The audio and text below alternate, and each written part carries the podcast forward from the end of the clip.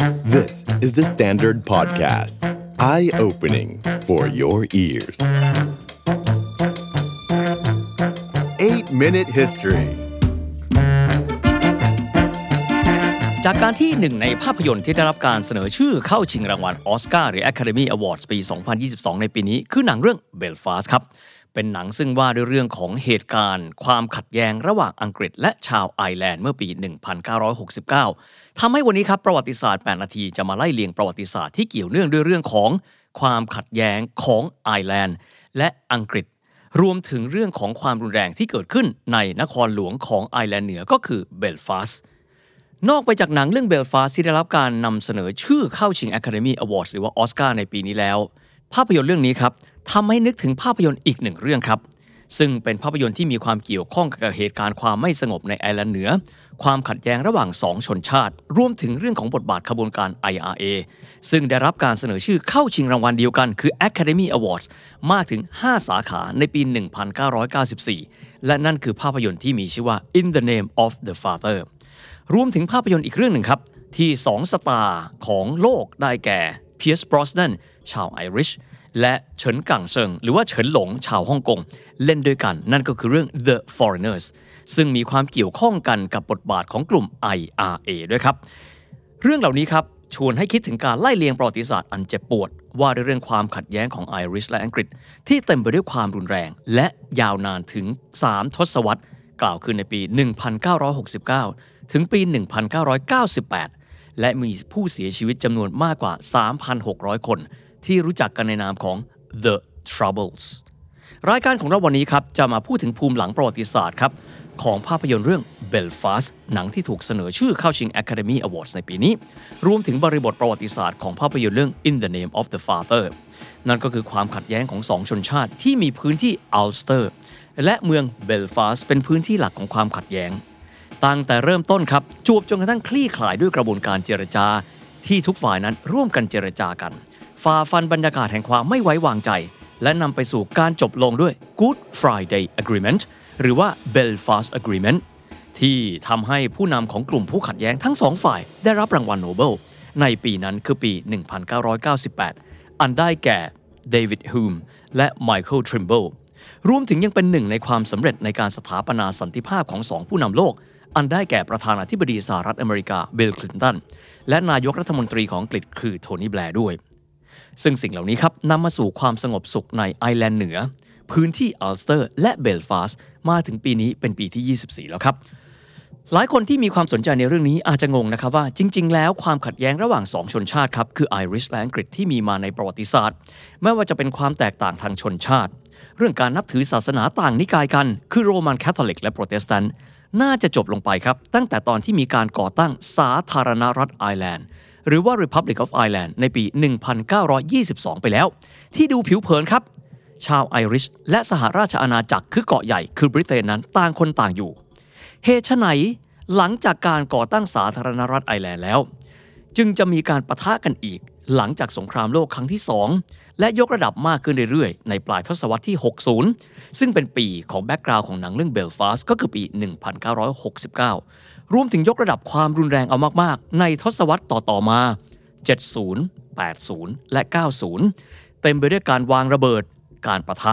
ซึ่งมีการกระจายตัวไม่แต่เพียงในไอร์แลนด์เหนือครับ แต่ยังในสาธารณรัฐไอร์แลนด์ และแน่นอนในเกาะบริเตน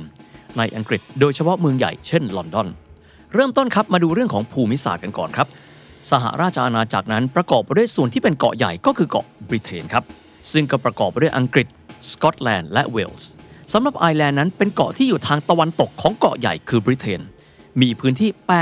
84,000 ตารางกิโลเมตร โดยประมาณครับ โดยในพื้นที่ของเกาะไอร์แลนด์นั้น นอกเหนือไปจากคนท้องถิ่นคือชาวไอริชที่พวกเขาเป็นคริสตศาสนิกชนในนิกายโรมันคาทอลิก ต่อมาก็มีชาวอังกฤษ และชาว Scottish นี่แหละครับ ที่เป็นชาวโปรเตสแตนต์กล่าวคือต่างนิกายกันนี่แหละครับ ข้าม North Channel ก็คือช่องแคบที่คั่นระหว่างสองเกาะนี้ ไปอาศัยอยู่บริเวณตะวันออกเฉียงเหนือของเกาะไอร์แลนด์ ที่เป็นบริเวณที่หลายคนเรียกกันว่าพื้นที่อัลสเตอร์ ซึ่งถือว่าเป็นส่วนใหญ่ส่วนหนึ่งของไอร์แลนด์เหนือในปัจจุบัน และเบลฟาสต์อันเป็นเมืองสำคัญที่สุดของพื้นที่ไอร์แลนด์เหนือ นอกจากนี้ครับการที่อังกฤษนั้นเข้าไปปกครองไอร์แลนด์ถือเป็นมิติทางการเมืองความขัดแย้งแล้ว ยังมีอีกหนึ่งมิติที่ทำให้ความขัดแย้งนั้นแหลมคมมากขึ้น นั่นก็คือมิติเรื่องศาสนาครับ ระหว่างคนไอริชซึ่งส่วนใหญ่แล้วเป็นคาทอลิก กับผู้ที่เป็นชาวโปรเตสแตนต์ซึ่งส่วนใหญ่นั้นก็จะกระจุกตัวอยู่ทางตอนเหนือของไอร์แลนด์ ความขัดแย้งเหล่านี้บานปลายครับ เพราะว่ามันไม่ใช่ความขัดแย้งระหว่างรัฐต่อรัฐ หรือรัฐต่อประชาชน แต่ยังมีความขัดแย้งของภาคประชาชนกันเองด้วย กล่าวคือประชาชนที่เป็นฝ่ายคาทอลิก กับประชาชนที่เป็นฝ่ายโปรเตสแตนต์ต่างก็แบ่งกันเป็นฝักเป็นฝ่ายกันด้วย เรามาดูกันครับว่าคู่ขัดแย้งหลักเลย ของกรณีนี้ประกอบไปด้วยใครกันบ้าง ฝ่ายหนึ่งครับต้องการเอกราชจากบริเตน เรียกตัวเองว่า nationalist บ้าง กล่าวคือชาตินิยม คือนิยมความเป็นไอริช separatist กลุ่มที่ต้องการที่จะแบ่งแยกตนเองนั้นออกจากการปกครองของรัฐบาลที่ลอนดอน บางคนเรียกว่า republicanist กล่าวคือต้องการที่จะเป็นสาธารณรัฐ ซึ่งแตกต่างไปจากระบอบของรัฐบาลกลางที่ลอนดอน ว่าง่ายๆครับ คือกลุ่มชาตินิยมต้องการแยกตัวและมีความเป็นสาธารณรัฐ ซึ่งโดยหลักๆ เลยผู้ที่มีความเชื่อแบบนี้จะแยกกันเดินเป็นสองขา ขาแรกครับ คือขาที่เป็นกองกำลังติดอาวุธ หรือที่เรียกกันว่า paramilitary กลุ่มหนึ่งที่เราจะได้ยินบ่อยครั้งครับ ก็คือกลุ่มที่มีชื่อว่า professional Irish Republican Army หรือที่เราเรียกกันย่อๆว่ากลุ่ม IRA ส่วนอีกหนึ่งขาครับก็คือเป็นขาฝ่ายการเมือง อันได้แก่พรรคการเมืองต่างๆ ในซีกของชาตินิยม กลุ่มที่ต้องการจะแบ่งแยก แล้วก็กลุ่มที่ต้องการเป็นสาธารณรัฐ กลุ่มที่มีชื่อเสียงโด่งดังมาก ในฐานะที่เป็นกลุ่มที่มีความเชื่อมโยงกันกับกลุ่มที่ใช้ความรุนแรง และถืออาวุธก็คือกลุ่มชินเฟนสำหรับกลุ่มฝ่ายตรงข้ามครับ เรียกตัวเองว่า Unionist Union ก็มีความหมายว่ายังคงต้องการที่จะอยู่กับสหราชอาณาจักรต่อไป บางฝ่ายเรียกว่า Loyalist คือมีความภักดีกับระบอบการปกครองเดิมต่อไป โดยที่กลุ่มนี้ครับ เป็นกลุ่มที่ต้องการอยู่รวมกันกับสหราชอาณาจักร และปฏิเสธแนวความคิดของ United Ireland หรือการรวมไอร์แลนด์เป็นหนึ่งดังจะกล่าวต่อไปด้วยสำหรับการกระจายตัวของประชากรครับ กลุ่มนี้ก็คือกลุ่ม Unionist กลุ่ม Loyalist เหล่านี้กระจุกตัวอยู่ตอนบนของไอร์แลนด์ ซึ่งอยู่ในพื้นที่ที่มีชื่อว่าอัลสเตอร์ต้องบอกแบบนี้ครับอัลสเตอร์ถือได้ว่าเป็นพื้นที่ส่วนใหญ่ของภูมิภาคไอร์แลนด์เหนือ แต่ไอร์แลนด์เหนือซึ่งมีพื้นที่โดยประมาณ 1 ใน 6 ของเกาะไอร์แลนด์ทั้งหมดนั้น ยังมีพื้นที่อื่น ๆอยู่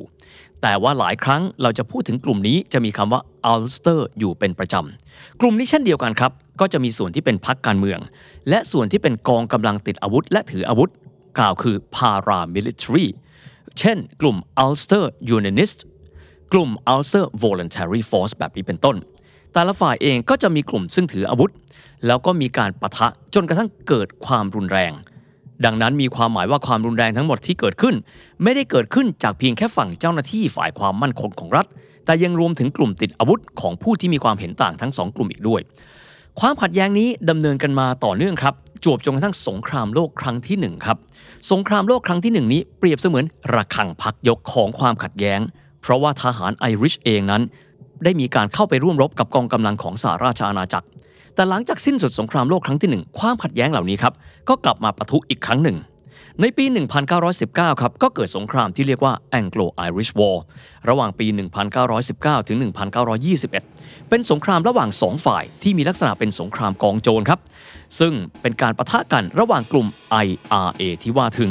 กับกลุ่มเจ้าหน้าที่รัฐของทางสหราชอาณาจักรกล่าวคือรัฐบาลกลางกันเอง ซึ่งประกอบไปด้วยกองบังคับการตำรวจของอังกฤษเองก็ดี รวมถึงกลุ่มต่างๆครับเช่น กลุ่มภาคประชาชนที่มีการติดอาวุธ และคู่ขัดแย้งอีกหนึ่งส่วนครับก็คือกองกำกับการตำรวจของพื้นที่อัลสเตอร์ ซึ่งในจุดนี้เองครับหลายคนเรียกว่าเป็นช่วงแห่งการปฏิวัติของไอร์แลนด์กลุ่มที่ต้องการแยกตัวออกคือกลุ่มสาธารณรัฐ ซึ่งก็เป็นชาวคาทอลิกนั้น สามารถควบคุมพื้นที่ส่วนใหญ่ของเกาะได้ โดยเฉพาะอย่างยิ่งทางตอนใต้และตะวันตกของเกาะไอร์แลนด์ทำให้รัฐบาลที่ลอนดอนนั้นจำเป็นต้องมีการประกาศภาวะฉุกเฉิน และในที่สุดจึงจำเป็นต้องมีการบรรลุข้อตกลงที่เรียกว่า Anglo-Irish Treaty ในปี 1921 ซึ่งเป็นการทำสัญญาหยุดยิง ในทางปฏิบัติครับก็คือการเริ่มต้นการสถาปนาพื้นที่ส่วนใหญ่เลยของเกาะไอร์แลนด์ให้เป็นรัฐอิสระสำหรับกระบวนการในการเตรียมการสร้างรัฐใหม่ต่อจากนั้นกินเวลาประมาณ 10 เดือน และในที่สุดวันที่ 6 ธันวาคม ปี 1922 สาธารณรัฐไอร์แลนด์ หรือว่า Republic of Ireland ในฐานะที่เป็นรัฐเอกราชไม่ขึ้นกับสหราชอาณาจักรอีกต่อไป ก็ถือกำเนิดขึ้นอย่างเป็นทางการ แต่กระนั้นครับพื้นที่ส่วนบนครับ ของเกาะไอแลนด์ก็คือพื้นที่ที่เราเรียกกันว่าไอแลนด์เหนือ ยังคงเป็นพื้นที่ที่มีปัญหาครับสาเหตุเพราะว่ายังมีชาวไอริชที่มีความเห็นแตกต่างกันเป็นสองฝ่าย กลุ่มหนึ่งต้องการที่จะอยู่รวมกันกับสหราชอาณาจักรต่อไป อีกส่วนหนึ่งต้องการที่จะรวมพื้นที่นี้เป็นส่วนหนึ่งของสาธารณรัฐไอแลนด์ ที่เรียกกันว่า United Ireland นั่นแหละครับ ดังนั้นความขัดแย้งยังคงมีอยู่ เพราะคนไอริชที่อยู่ในพื้นที่ที่เป็นสาธารณะที่แม้จะเป็นประเทศอิสระไปแล้ว ก็ยังคงมีความต้องการในการรวมพื้นที่ทางตอนเหนือเข้ามาเป็นส่วนเดียวกันด้วย ในขณะที่อีกกลุ่มหนึ่งคือ Unionist รู้สึกไม่ปลอดภัยครับ เพราะรู้สึกว่าพื้นที่สาธารณรัฐไอร์แลนด์ยังคงต้องการผนวกพื้นที่ไอร์แลนด์เหนือเข้าไปด้วย โดยความที่มันเป็นเรื่องคนหมู่มากแล้วครับ คนแต่ละกลุ่มเองก็มีทั้งฝ่ายที่ต้องการบรรลุข้อตกลงหาทางออกกันอย่างสันติ พูดง่ายที่ก็เรียกว่ากลุ่ม dovish หรือว่ากลุ่มสายพิราบ ขณะเดียวกันก็มีบางกลุ่มครับที่มีความเชื่อว่าการใช้กำลังและความรุนแรงว่าง่ายๆเป็นสายเหี่ยว คือฮอกิชเท่านั้นที่จะนำไปสู่สิ่งที่ตัวเองต้องการได้ และหนึ่งในกลุ่มที่เราได้ยินมานาน และมีบทบาทตลอดก็คือกลุ่มนี้แหละครับ Provisional Irish Republican Army หรือว่า IRA ครับข้ามาครับ ในช่วงปลายทศวรรษของปี 60 ครับ อันที่จริงแล้วนับตั้งแต่ที่มีการก่อตั้งสาธารณรัฐไอร์แลนด์ในปี 1922 ความขัดแย้งนั้นมีมาเป็นระยะครับ แต่ว่ายังไม่ได้มีการยกระดับความรุนแรงมากนัก จวบจนกระทั่งปี 1969 ครับ เกิดเหตุการณ์การประท้วงครับในเดือนสิงหาคม ในภูมิภาคไอร์แลนด์เหนือ เริ่มต้นในวันที่ 12 สิงหาคมปี 1969 ครับ ที่เมืองลอนดอนเดอรี คนไอริชเองขอเรียกกันว่าเดอรี่เฉยๆได้ไหม เรียกคำว่าลอนดอนมีความรู้สึกว่ามีอิทธิพลของรัฐบาลกลางเข้ามาเกี่ยวข้อง ซึ่งเหตุการณ์ในครั้งนั้นครับ ก็จะมีกลุ่มของผู้ประท้วง จากกลุ่มสาธารณรัฐชาตินิยมไอริชมีการปะทะกันกับเจ้าหน้าที่ตำรวจด้วย เมืองต่อมาที่เกิดเหตุครับ ซึ่งถือได้ว่าเป็นเมืองที่มีเหตุการณ์ที่รุนแรงที่สุด นั่นก็คือเมืองหลวงของพื้นที่ไอร์แลนด์เหนือ กล่าวคือเบลฟาสต์ซึ่งเกิดเหตุขึ้นในวันที่ 13 สิงหาคมปี 1969แล้วครับ สาเหตุที่เหตุการณ์ในพื้นที่ดังกล่าวรุนแรงครับ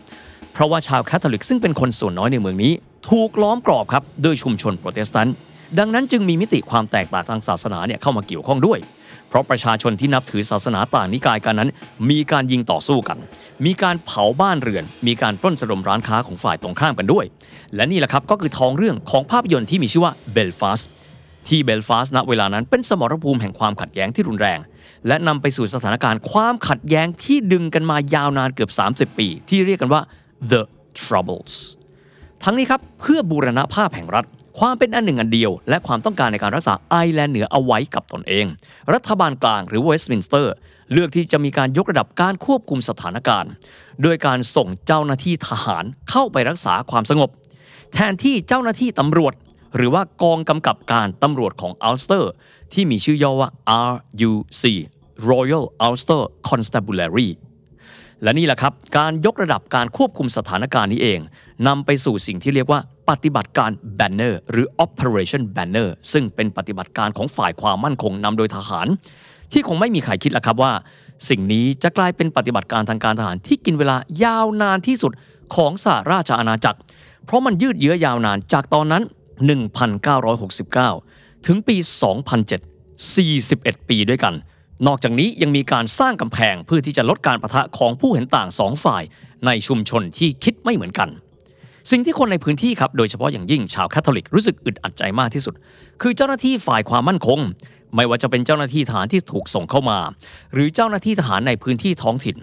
เจ้าหน้าที่ตำรวจ เจ้าหน้าที่ฝ่ายอื่นๆ ส่วนใหญ่เลยเป็นชาวโปรเตสแตนต์ครับ ดังนั้นจึงเกิดความไม่ไว้เนื้อเชื่อใจกัน ซ้ำร้ายยังมีการประกาศกฎหมายว่าด้วยเรื่องกระบวนการยุติธรรม ที่มีความรวบรัด ไม่โปร่งใส เช่น เจ้าหน้าที่ฝ่ายความมั่นคงสามารถจับตัวผู้ต้องหาสืบสวนได้ทันที เป็นเวลา 7 วัน กระบวนการเหล่านี้รวบรัด มีท่าทีที่คุกคามและไม่โปร่งใสบรรยากาศแห่งความไม่ไว้เนื้อเชื่อใจนี้ครับแพร่กระจายไปทั่ว ไม่ใช่เฉพาะในพื้นที่ไอร์แลนด์เหนือ แต่ยังในพื้นที่อื่นๆ เช่น ตอนใต้ของเกาะไอร์แลนด์ ก็คือสาธารณรัฐไอร์แลนด์ และยังมีการขยายตัวออกมาที่เกาะใหญ่คือบริเตน เมืองใหญ่ๆ รวมถึงในลอนดอนกันด้วย 5 ปีต่อมาครับ คือวันที่ 5 ตุลาคมในปี 1974 เกิดเหตุการณ์ระเบิดที่ร้านเหล้าหรือว่าเรียกกันง่ายๆว่าผับนี่นะครับ แห่งหนึ่งที่เมืองกิลฟอร์ดซึ่งอยู่ในเมืองเซอร์รีมีผู้เสียชีวิต 5 คนครับ 4 คนเป็นเจ้าหน้าที่ฝ่ายความมั่นคง ซึ่งณเวลานั้น off duty ครับ คือไม่ได้อยู่ระหว่างการปฏิบัติหน้าที่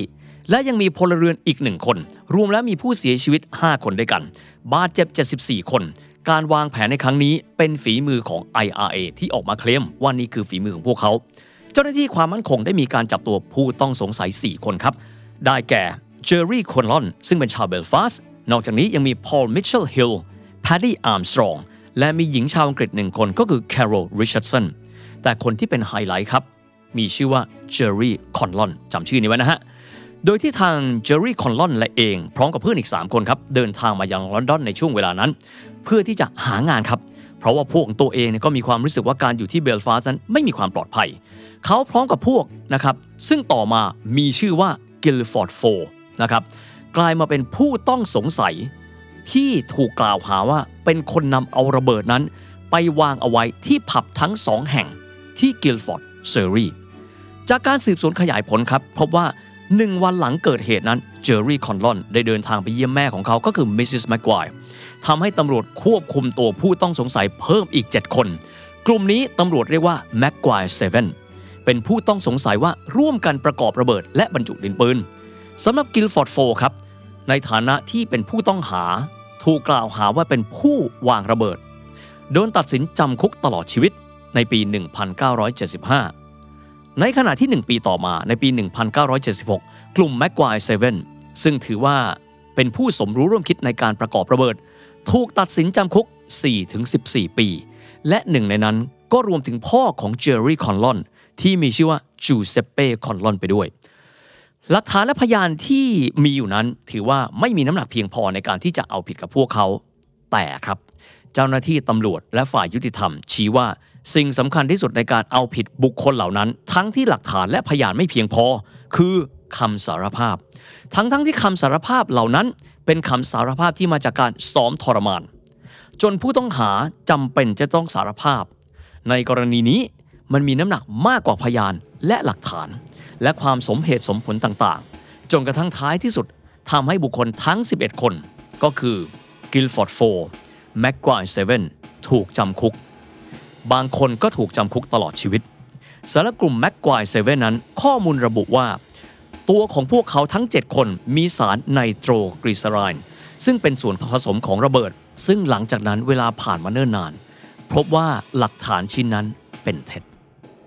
แม้แต่การให้การของกลุ่ม IRA ที่มีการก่อเหตุณจุดอื่นยืนยันนะครับว่า บุคคลเหล่านี้ก็คือ Guildford Four รวมถึง Maguire Seven มิได้มีส่วนเกี่ยวข้องกับเหตุการณ์ที่กิลฟอร์ดแม้แต่น้อย พวกเขาคือผู้บริสุทธิ์ แต่กระนั้นพวกเขายังคงถูกจำคุกต่อไปเรื่อยๆ เรียกง่ายๆแหละครับว่าเป็นกระบวนการยุติธรรมที่แสนจะอายุติธรรม โดยเจ้าหน้าที่ของฝั่งรัฐบาลกลาง หลังจากที่ควบคุมตัวในเรือนจำได้ 3 ปีจูเซปเป้ครับพ่อของคอนลอน ซึ่งถือได้ว่าเป็นกลุ่มแม็กควายเซเว่นเสียชีวิตไปในคุก ซึ่งนำมาซึ่งการเรียกร้องความไม่เป็นธรรม ที่ไม่ได้รับความเป็นธรรม โดยความช่วยเหลือของทนายความสิทธิมนุษยชนนะครับแกเรตเพิร์ธในที่สุดครับ พวกเขาได้รับการปล่อยตัวในปีที่ 15 ของการคุมขัง นั่นคือปี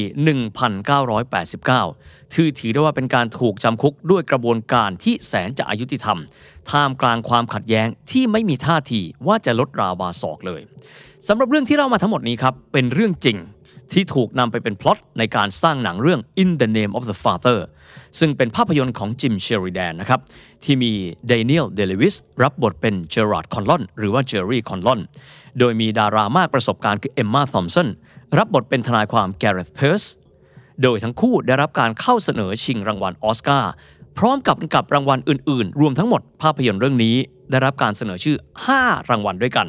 ถึงแม้ว่าจะพลาดทุกรางวัลเลย แต่มันคือภาพยนตร์อีกหนึ่งเรื่องที่เป็นตำนาน และมีความเกี่ยวข้องกับความขัดแย้งในเรื่องนี้ แต่ว่าเหตุการณ์ที่กิลฟอร์ดเป็นเพียงหนึ่งในหลาย ๆ เหตุการณ์ car bomb ซึ่งเกิดขึ้น ในพื้นที่สหราชอาณาจักร โดยเฉพาะยิ่งในพื้นที่อังกฤษ ยังคงมีเหตุการณ์แบบนี้อยู่ต่อเนื่อง เช่นเหตุการณ์อีกหนึ่งเหตุการณ์ก็คือเหตุการณ์ที่เกิดขึ้นที่วูลิชบริเวณกรีนิชซึ่งอยู่ทางตะวันออกเฉียงใต้ของกรุงลอนดอนนั่นเองหันมาดูทางด้านนโยบายของรัฐบาลกลางที่เวสต์มินสเตอร์กันบ้างครับ ที่ผ่านมาต้องยอมรับว่าตั้งแต่ปี 1969 ภายใต้รัฐบาล Conservative นั้น ไม่สามารถที่จะแก้ไขปัญหาความไม่สงบนี้ได้เลย อย่างที่ได้เห็นนะครับว่าปัญหาความขัดแย้งนี้คือ the troubles ยืดเยื้อยาวนาน 30 ปี ดังนั้นการที่จะไม่พูดถึงบทบาทของนายกรัฐมนตรีที่อยู่ในดาวนิงสตรีทเป็นเวลายาวนานถึง 11 ปี อย่าง Mrs. ทัชเชอร์มาร์กาเร็ตทัชเชอร์มันก็คงจะไม่ได้ครับสำหรับมิสซิส t ัชเชอร์ครับเป็น สสจากพรรคอนุรักษ์นิยม ที่ชนะการเลือกตั้งในปี 1979 ครับ แล้วก็เข้ามารับตำแหน่งเป็นนายกรัฐมนตรี ก็เหมือนกันกับนายกรัฐมนตรีก่อนหน้าเธอทุกคนละครับ ก็จะต้องเผชิญกับปัญหาในครั้งนี้ การแก้ไขปัญหาในครั้งนี้ครับ ระหว่างการดำรงตำแหน่ง 11 ปีของเธอ จริง ๆ แล้ว เธอได้พูดคุยกับ Taoiseach คำว่า Taoiseach แปลว่าเหมือนครูนะครับ แต่จริง ๆ แล้วเป็นภาษาไอริชแปลว่านายกรัฐมนตรีของสาธารณรัฐไอร์แลนด์ ทั้ง 3 คนเลย แม้ว่าจะเป็นแจ็คลินช์ในช่วงเวลาสั้นๆ ชาร์ลส์ฮูเฮแล้วก็แกเรตฟิตซ์เจอโรในช่วงวาระที่เธอเข้ามาดำรงตำแหน่งนั้น มีเหตุการณ์ใหญ่ๆ เกี่ยวข้องกับความขัดแย้ง ระหว่างรัฐบาลกลางก็คือสหราชอาณาจักร กับทาง IRA นั้นหลายเหตุการณ์ด้วยกันหนึ่งสัปดาห์ก่อนหน้าการเลือกตั้งที่เธอชนะการเลือกตั้งและเป็นนายกรัฐมนตรีนั้น โฆษกของเธอว่าในกิจการไอแลนด์ก็คือแอรีนีฟต้องโดนลอบสังหารเพราะคาร์บอมครับ โดย INLA หรือ Irish National Liberation Army สาเหตุเพราะผู้เคลื่อนไหวเล็งเห็นแบบนี้ ถ้าหากว่าทัชเชอร์นั้นชนะการเลือกตั้งนีฟจะเป็นรัฐมนตรีที่รับผิดชอบปัญหานี้ ตัวเขาเองมีท่าทีของการใช้ความรุนแรงในการยุติปัญหาว่าง่ายๆ คือเป็นสายเหี่ยว มีแนวโน้มในการที่จะเพิ่มกำลังฝ่ายความมั่นคงในพื้นที่ แทนที่จะหาวิธีการในการบรรลุข้อตกลงเพื่อสันติภาพ นอกจากนี้ครับในช่วงเริ่มต้นของรัฐบาลของเธอ หลังจากที่เธอเข้ารับตำแหน่งได้เพียงแค่ 5 เดือน ตอนนั้นเธอจำเป็นต้องใส่ใจและให้เวลากับประเด็นนี้มาก เพราะเรื่องของการลอบสังหารเอิร์ลลุยส์เมานต์แบตเทนวีรบุรุษสงครามของสหราชอาณาจักร อดีตอุปราชแห่งอินเดีย และราชนิกูลคนสำคัญของราชวงศ์วินเซอร์ ผู้เป็นที่ปรึกษาของ Duke of Edinburgh และเจ้าชายแห่งเวลส์โดยเอิร์ลลุยส์เมานต์แบตเทนนั้นถูกสังหารจากการวางระเบิดเอาไว้ที่ใต้ท้องเรือ ขณะที่เมานต์แบตเทนกำลังเดินทางไปพักผ่อนที่เมืองโคสลิโกชายฝั่งไอร์แลนด์ เหตุการณ์นี้เกิดขึ้น 5 เดือนหลังจากที่เธอเข้ารับตำแหน่งนายกรัฐมนตรี